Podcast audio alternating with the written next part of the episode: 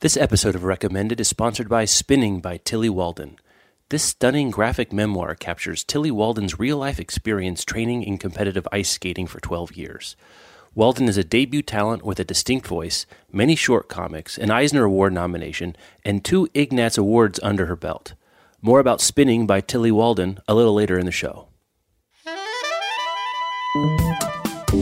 This is Recommended, where we talk to interesting people about their favorite books. This week we're joined by Annalee Newitz discussing Carol Emshwiller's The Mount.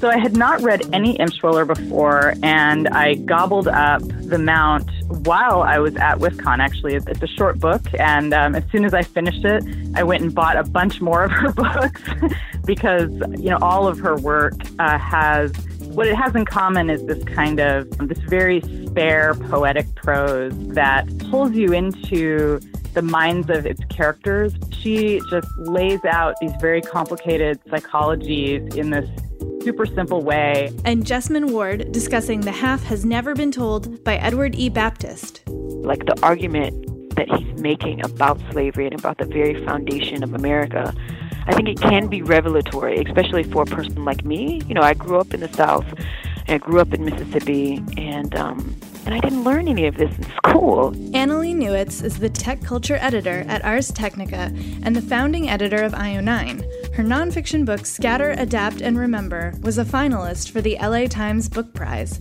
Her first science fiction novel, Autonomous, includes a submarine pirate, a military agent, and the robot he's fallen in love with, and is now available wherever books are sold.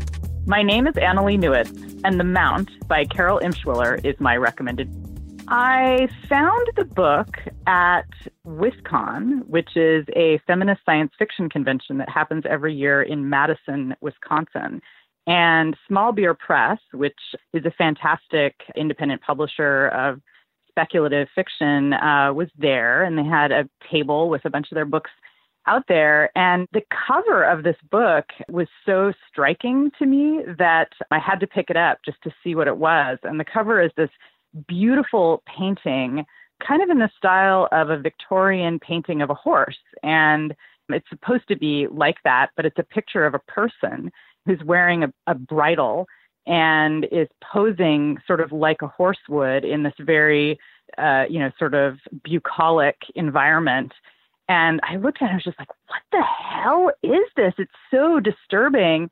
And luckily, it's one of those times when the cover of a book perfectly captures the tone of a story. And it's basically a kind of fairy tale about what happens when aliens invade Earth. And we don't really know how it's happened. It's generations ago. So this is a, a very entrenched colonial relationship between these aliens and humans.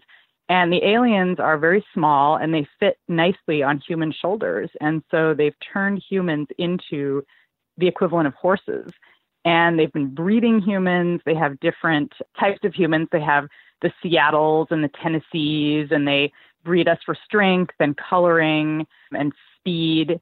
And they have this incredibly horrifying relationship with people, which is immediately recognizable when you start reading it. The prose is very simple and fable like, and we hear first from the aliens who are called hoots because of the sound that they make. And they're sort of talking to the humans and they're saying, like, you're free you're more free than we are because we have to work and you know you don't have any of the cares of the world and we work together and we're your eyes and you're our strength. And it sounds just like sort of the types of things that people throughout history have said to their slaves and have kind of used to justify slavery as a benevolent institution. And uh, most of the book is from the point of view of one of the mount who's about 11 so he's he is a child, and he's looking at this uh, world through the eyes of a child and very innocent. And um, it just really, it just punched me in the gut because it was so beautiful and spare, and just perfectly cut to the heart of the the horror and the psychological mania uh, that allows people to enslave each other, and just really shows exactly what that mental state is like and how we justify it. I had not read any Emshwiller before, and I gobbled up The Mount while I was at WisCon. Actually, it's a short book, and as soon as I finished it, I went and bought a bunch more of her books because all of her work has what it has in common is this very spare poetic prose that pulls you into the minds of its characters, but in exactly the opposite way of, say, you know, a classic modernist writer like Faulkner or James Joyce, where they pull you into someone's consciousness and it's incredibly complicated and it's like wading through goo and it's beautiful, but it, it's its own kind of problem, you know, deciphering what it's like inside someone's head. And she just lays out these very complicated psychologies in this super simple way. And often she deals with themes of aliens who've been either stranded on Earth or people who are outsiders in some sense and who are kind of trying to figure out how they connect to humanity, either because they're not human or because they just don't feel like they're part of, of humanity. She evokes nature very beautifully um, and sort of how people can be connected to nature, but also how nature kind of doesn't give a shit about us in a certain sense. Um, not in, a, in an evil way, but in a sort of benevolent way, like nature's got its own thing going on. and that's partly because Carol Emshwiller has spent a huge part of her adult life living by herself in this remote mountain cabin. And so I think she's surrounded by that. For a writer like myself, she's very inspiring because she really started her greatest works late in her life. I think she really started publishing when she was in her 50s or 60s. And she had been part of the science fiction community for a very long time and has lots of friends who are in the community. She's friends with Ursula Le Guin and women of that generation who were kind of pioneers in science fiction, in social science fiction, basically. So she's had this fantastic career publishing late in her life. And I think part of what makes her writing so insightful and luminous is that she's really got a ton of perspective. She's she's not doing I mean youthful writing is also super awesome, but she's looking at things from a distance. She's experienced a ton of situations with humans in her life already. And so I feel like she's kind of got that alien perspective that age gives you where you're sort of looking at all these people around you who are struggling to do what young people do, make it in the world and figure themselves out. And it starts to feel very remote once you've reached a certain age and you're like, look, I've got my freaking cabin. Okay, I'm set. I, I know what I'm up to. So now I'm just going to observe humans and, and see them as part of nature and like look at the cycle of human life in that way. I do think that Emshwiller is in the same tradition as writers like Octavia Butler, who also deals with colonial relationships and how complex they are. I also think that in some ways she's sort of writing regionalist fiction, um, early 20th century fiction, but it's about aliens in the future. But it has this strong sense of place in it, especially a, a strong sense of American place. So I think that's just another reason why she's so intriguing because she really does combine deep science fiction themes about alien consciousness with this very American voice that you start to hear early in the 20th century. I'm frequently recommending this novel. It's like one of the books that I always recommend to people when they ask about, when they're first asking about science fiction, when people ask me about feminist science fiction, I often say, try this because it's, it's not at all what people expect from feminist science fiction. But a lot of people have taken me up on it. Some have loved it. And then I've had people respond with horror because the image of the idea of a person being put into a bridle and being turned into a mount. So, you know, I mean, it's creepy. and uh, and I that's what I like about it is that it's this beautiful, simple fable that has this incredibly like dark, up core, which is harsh condemnation of how we deal with, with colonial relationships. Thanks again to Annalee Newitz for joining us and recommending The Mount by Carol Emshwiller. Her new novel, Autonomous, published by Tor Books, is available wherever books are sold. You can follow her on Twitter at Annalee N. Fierce Reads is the exclusive sponsor of this season of Recommended, and they are hosting a huge giveaway for recommended listeners. Go to fiercereadsrecommended.com to enter for a chance to win a bunch of great books. Included in that giveaway is the new graphic memoir Spinning by Tilly Walden. In the vein of Alison Bechdel's Fun Home, This book handles LGBTQ themes with tact and compassion as the main character comes of age, comes out, and comes to terms with her identity, all while navigating the world of competitive ice skating. This book adds an elegant, compelling point of view to the wealth of contemporary graphic novels that address coming of age and LGBTQ themes. Our thanks to Spinning by Tilly Walden and Fierce Reads for making recommended possible. Jesmyn Ward is a National Book Award winner and the author of the novels Where the Line Bleeds and Salvage the Bones, and the memoir Men We Reaped. Her newest novel, Sing Unburied Sing, is a journey through Mississippi's past and present that is both an intimate portrait of a family and an epic tale of hope and struggle, and it's now available wherever books are sold. For her recommended, she is picking The Half Has Never Been Told by Edward E. Baptist. I think that normally, you know, perhaps when I was younger, I would have looked at that the subtitle and um, been afraid to read. The reason that I picked it up and that I wanted to read it was because I decided that I wanted to work on a project, like on a novel that took place during New Orleans in the height of the domestic slave trade.